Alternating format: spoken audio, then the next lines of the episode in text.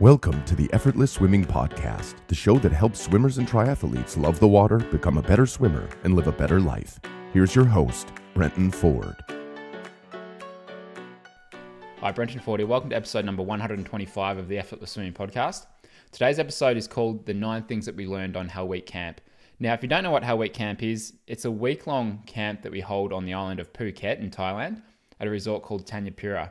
And we've been doing this camp for the last five years, and it's where we have around 20 athletes come and join myself and a few other coaches at the resort to work on their technique and their swimming. There's some challenging sets thrown in there. We do a lot of work on mobility and stretching, mindset, and goal setting. So it's not all just about technique, but it's certainly a heavy focus. And we do a lot of underwater filming and analysis throughout the week because that's why most people come there. You can train hard anywhere in the world, but when it comes to focused and intensive work on your stroke and learning more about your swimming, this is really the place to be. And there's nine things that I wrote down that I sort of took away from the, the camp that I thought would be worth sharing on this podcast because it might help you in your own swimming. So, the first thing that I've got here is clearing the mind.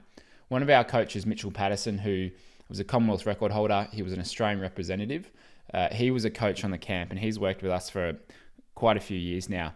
And one of the things that he spoke to the group about was when it comes to racing, when you're standing behind the blocks or you're standing on the start line, you need to have a clear head and you might want to keep one or two things in mind.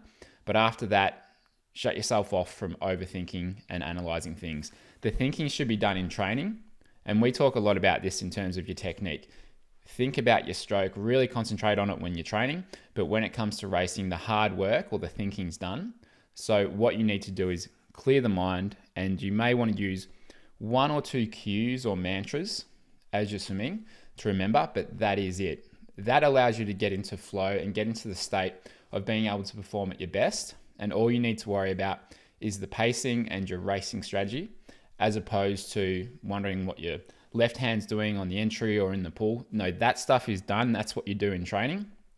It's got to be the mind's got to be clear. So Mitch spoke about when he when he was training. One of the races that he he did, uh, where he was at the Australian National Championships in the in the heats, he went about a second slower than what he'd done before, and the reason he put it down to was because he was overthinking every single part of his stroke. He was wondering about was his entry right? How was his pull through? Where was he exiting? How he went off the blocks, his hand position on the blocks, his feet, were his hips high enough? He was thinking about all these little details. And particularly for a 100 butterfly, when you're overthinking things, the timing of the stroke and the timing of each of the movements is going to get thrown off by might be milliseconds or tenths of a second. And if that's the case, then you're not going to be able to perform at your very best and get anywhere close to your best time. Now, with that time that he made, he finished ninth in the event, and only eight make the final. But he was fortunate enough that one swimmer in the final pulled out beforehand, which gave him a spot in the final. So he was in an outside lane, and when it came to racing in that final, he didn't care. It was almost like a, a free shot. So when he was standing behind the blocks, he certainly wanted to do well, but he wasn't putting the pressure on himself and which caused him to not overthink. It caused him to just really clear the mind. And he ended up getting second in that race. So the Australian Nationals from an outside lane got second, went uh, over a second faster than he did in the heats, and ended up with a really good time. So he told the story of how he was able to get rid of the overthinking and put that into his stroke. So that's the first thing. Now, the second thing is the importance of small uh, of, of regular uh, filming sessions in small groups or individually. Now, one thing that I changed this year in for the Hell Week camp is the afternoon sessions. Nearly all of them we'd break into uh, into three different groups, and there was six or seven in each of those groups, and then we would do three different stations. Now, one of those stations was 30 to 35 minutes of purely filming and analysis and uh, and technique work in groups of two or three with a coach. So um, the three of us, myself, Mitchell Patterson, and professional triathlete and effortless swimming coach Mitch Kibbe, we were working with two or three people at a time for 30 to 35 minutes. and um, we'd be filming them with the iPad. We'd show them that. We'd give them something to work on, film them again, and it was just 35 minutes of really just intensive, detailed stroke work. And what each swimmer got to do as we went through the week was work with all three different coaches. Now, as you know, different coaches have different ways of explaining things. They look at different things, and so people they're able to get a, a feel for all right what what might work here for me because not everything's going to work for each person. I found most people came away with one or two key things to practice leaving Hell Week, and they got them from the different coaches. So it really can help to get different opinions and perspectives on things.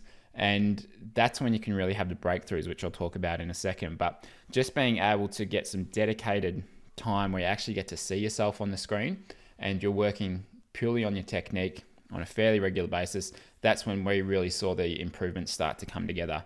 And sometimes it wasn't until the very last technique session that we saw the change happen because there had been enough time and enough practice put into it that the change was able to to happen. So it's not going to happen straight away. It does take time. Now the third one is the need or the uh, how would you explain it? I guess the uh, the willingness to be able to exaggerate some movements to find an improvement in your stroke. So one example is um, a friend of mine who came along on camp, and one of the things that she's done for a very long time is she's come up really close to the surface after she's entered the water. So her hand kind of comes up quite high, as we, we call it putting the brakes on. And I was working with her in one of these intensive technique sessions, and I kept trying to get her to go deeper with her hand after she'd entered because it kept floating up to the surface.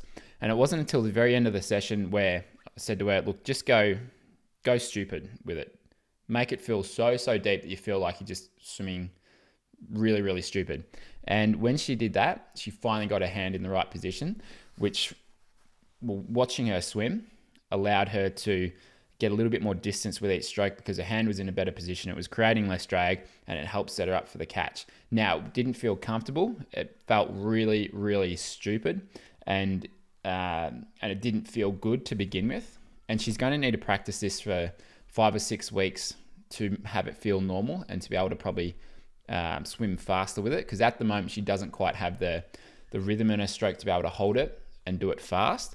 But that was sort of a almost a bit of a recurring theme within the camp was you've really got to go a bit crazy or a bit stupid with some of the changes that you may need to make in order to change it because if you do it just a little bit chances are you won't change anything at all now a few um, a bit of a caveat there is it's not that's not for everyone and every point in the stroke but it was certainly something that we saw a lot of so you've got to be willing to have it feel really uncomfortable the fourth one is stroke rate so there's a number of different ways you can find out what stroke rate's best for you and um, how you can develop the ideal stroke rate.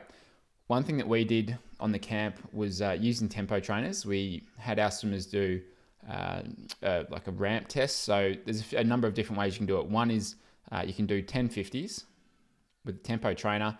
Tempo trainer is a little device that you can put in your cap. You can set it to beep X amount of times per minute. And we had swimmers put this tempo trainer in their cap, go through 1050s. Some of them would start at 60 strokes per minute and they'd increase it by three strokes every 50. So the last 50, they're doing 87 strokes per minute. And we had them record their times and their perceived effort. And out of that, you'll sort of find this sweet spot where the effort is around a 7 out of 10, maybe an 8 out of 10. And the time you, are kind of getting the most bang for your buck. So for a lot of swimmers, sometimes this was around a 73 or 74, but everyone's different depending on their on their speed. But we were able to find their ideal stroke rate. Then we got them to do a number of hundreds at that stroke rate, trying to maintain it and get the feel for it. Now, with this this ramp test, we sort of see it as being your 1500 meter stroke rate.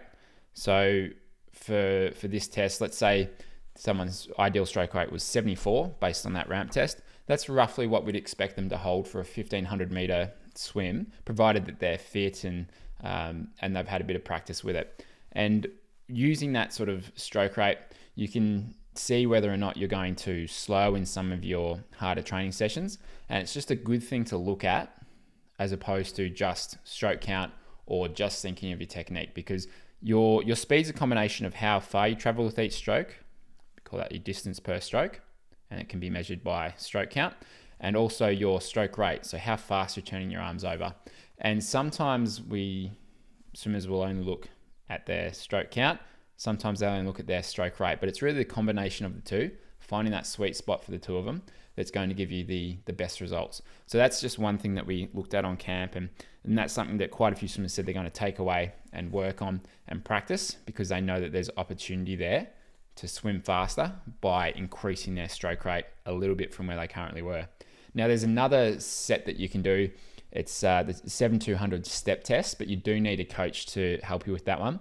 Uh, you basically get faster with each of the seven 200s. So the first one's going to be the slowest and the easiest. The last one's going to be pretty much all out. And for that one, you can record your stroke count and you can have a coach record your stroke rate for that as well. And you'll also want to record your time. Now, this is something that they will often do at uh, sort of high level swimming squads. And it's a, a really good way to just uh, just see what the stroke rate is for the different speeds and the different efforts.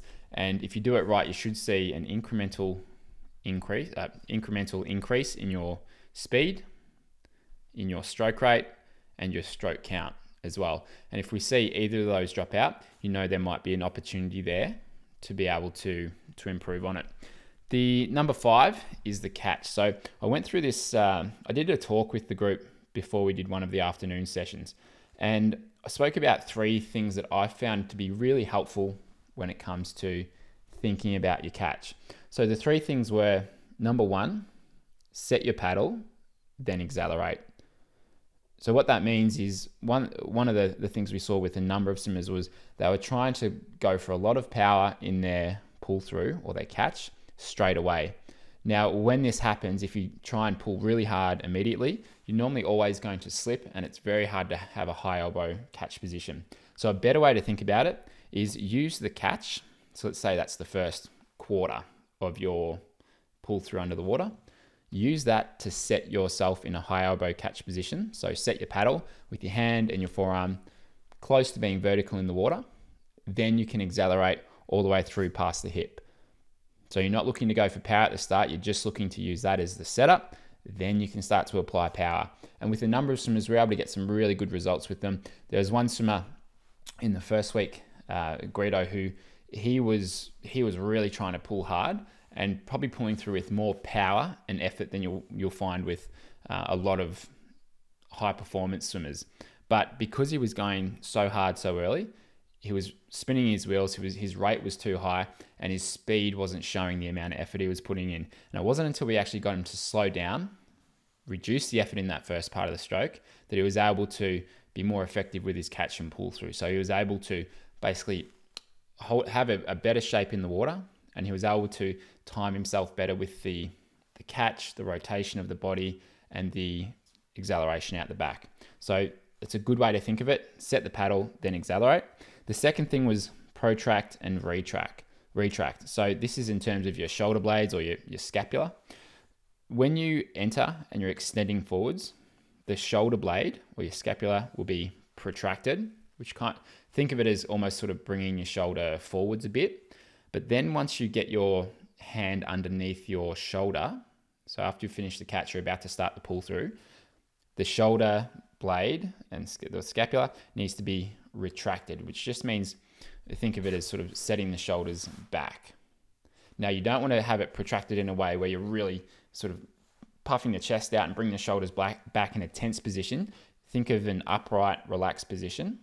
When the shoulders are there, you can be so much stronger than if the scapula is still protracted or that shoulder is still forwards. So I had them, uh, I had them stand up, um, partner up with someone, and we had them go from uh, pushing down. So one person would hold their hand out, the other person would put their hand on top, and I got them to protract their scapula, bring their shoulder forwards, push down, see what sort of power they had. Then I got them to retract the shoulder, uh, the scapula, and be in an upright, relaxed position, and then push down on their partner. And the difference is three to four times more power when you're retracted. So just uh, just getting them to think of protracting then retracting once you're in the power phase that can help a lot with how strong you can be with your pull through. And I had them go through uh, a drill called Power Diamond Drill, which is basically kicking uh, face down in the water. You have your yeah, your arms in almost this sort of diamond shape underneath the shoulders, elbows are out to the side, kind of flared. And um, I had them just retract the, the scapulars uh, a little bit in order to get a feel for that position, and they found that uh, found that quite useful. Now the third one is the high hip on hand exit. So one thing that I look for uh, when I'm coaching and doing underwater filming is when the hand presses back past the hip, the hip should be high. So a lot of swimmers that I've, I've worked with in the past have been too flat through the hips, which means that they're not getting the full, they're not getting as much length in their stroke. But it can also make it a little bit difficult to get the hand out and into the recovery in a comfortable position. So, a good thing to think about is having the hip high or lifting the hip up when the hand exits the water. And again, I had them um, do a do a drill for this to uh, to practice that position. So I had them do a single arm freestyle drill um, with the snorkel on, fins on, and um, and just getting them to work on lifting the hip up as their hand exits out the back there. Now, number six is it takes time, and everyone takes a different uh, amount of time to have it click. So, for example, I've worked with someone for the last through a little bit over three years, and he's come along to a few Hell Weeks, come along to a few clinics, and he's worked with myself, and he's worked with uh, with Mitch Patterson, and he's so working with him for the, the last three years. It's it's really been the last six months or so where things have really started to click, and he's gone from being a two minutes plus type swimmer in terms of his uh, 1500 meter pace. So, you know, around a sort of 205 to 210 to now where he's, he's really setting himself up to get pretty close to, uh, you know, between sort of one, 140 to 150 pace, but it's really only been the last six months that it started to come together. And, you know, we've had swimmers who have made that jump in, in the first six months of working with us and then we've had swimmers who it's taken a bit longer. And everyone's different, and it depends on where they're starting from.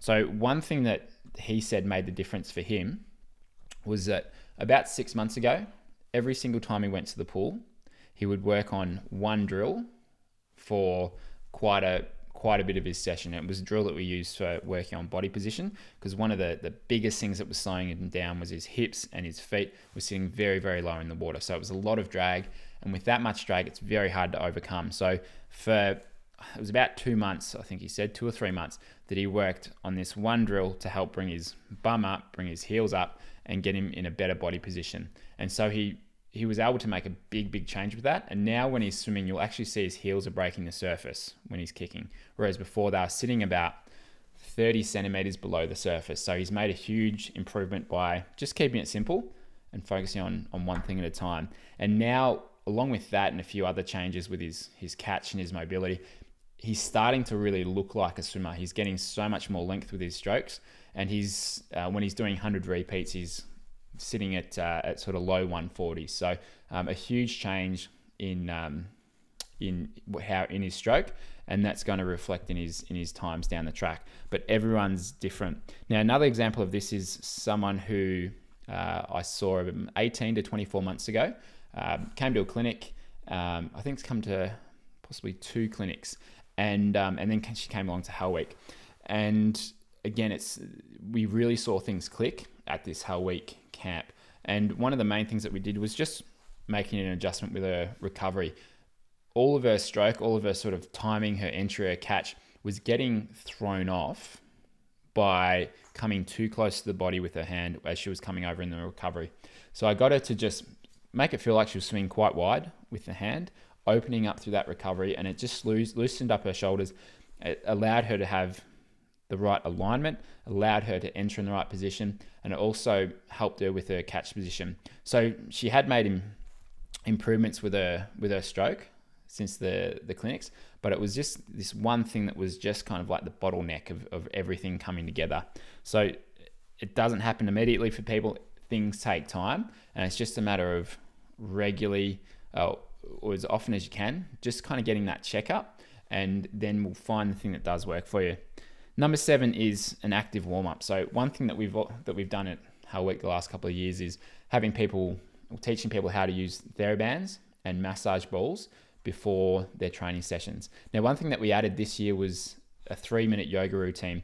If you listen to the podcast in the uh, in the most recent one, yeah, you will have heard the the guys talking about yoga and the three minute yoga routine from Q Swim. So I had the uh, the swimmers every single session beforehand. They would go through this three minute yoga routine, and compared to other years, people have been a lot fresher jumping in the water and starting. So often the swimmers look quite sluggish as they're getting in and going through a warm up. But this year there was a noticeable difference in in how they how quickly they were able to uh, to swim better or to swim well.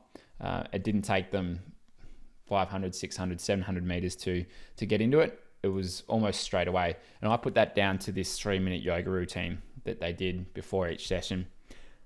Number eight is educate, try, and test. So when I first ran the when I ran the first Hell Week camp, it was really a, a Hell Week. It, we did some big big Ks. It was hard hard sessions. We didn't really do any filming or analysis. It was more of a training week. And while it was it was good fun and the people got a, a good workout, one of the things that I've been told from from the people who come that they they really come for is to improve their swimming because they can do hard training anytime that they want. They can really kill themselves. They can get that done at, at squad. They can get it done with friends. But the reason that they want to come to Hell Week is because of all the filming, the analysis, and the technique work that we do. So we did a lot of, I guess, education and, and filming, trying some things, and then putting that to the test in some challenging sets. So it wasn't all easy swimming. We certainly did some harder sets because it can help you really figure things out with your stroke and see what works. So an example of this would be in the uh, the afternoon sessions. We had the three stations that I mentioned.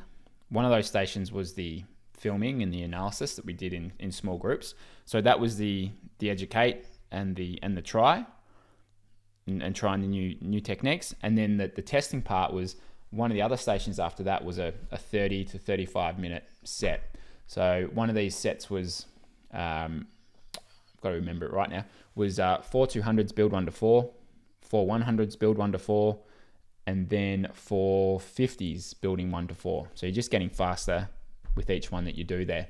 And going through that set, they really got to um, really got to practice the new technique and do that under speed. So you don't want to do all of this technique work, continue to swim slow. You want to throw in a few challenging efforts there to put it to the test and start to do, start to change the habits and build that into your your stroke at higher speeds there. Now, number nine is uh, everyone is everyone is uh, different. Whether they'll get faster in the beginning after changing their technique, or whether they'll need to go they'll go be slower after changing their technique, and then the improvements will come later. So, in the beginning of the camp, on day one, we do a 400 200 time trial, and we end the camp with a 400 and 200 time trial. And we saw in the first week it was about 50% of the people got faster than day one, 50% of the people were slower than day one. And we saw similar on the second week, probably, but it was about 60% of the people got quicker and, and 40% were a bit slower than the first week. And it comes down to a number of different things. Um, one is how fatigued they are um, after training, doing two sessions a day for a week. The other one is sometimes the changes that they make in their stroke won't actually be faster until they uh, until they're able to um, find fluency and rhythm to that new technique and develop the strength to be able to hold it. So that's why I, I sort of premise it when I run clinics. I let people know that you may get faster right away, and that's that's certainly common, but you may also get slower. So you need to be willing to push through that that awkward and uncomfortable stage where things aren't quicker yet, so that you can get the payoff in the end. So they're the nine things that, that I took away from Hell Week that I thought would be worth sharing. Now, the Hell Week Swim Camp, we're running it again next year in Thailand. So we've got two weeks. We've got the 12th to the 19th of October, and then the 20th to the 27th of October. Um, almost half of the spots have been filled by people who are returning, and we're going to open up the camp to um, those that haven't been before. On uh, it'll be Thursday for the, those in the US, and it'll be Friday for those in Australia.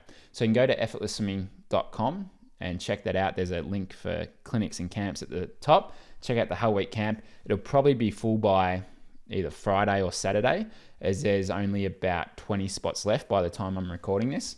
So if, if this is a camp that you'd be interested in, make sure you go there, check it out, and book in straight away because there's not a whole lot of spots left. Otherwise, I hope you got a lot from this podcast, and I'll see you on the next episode. Thanks for listening.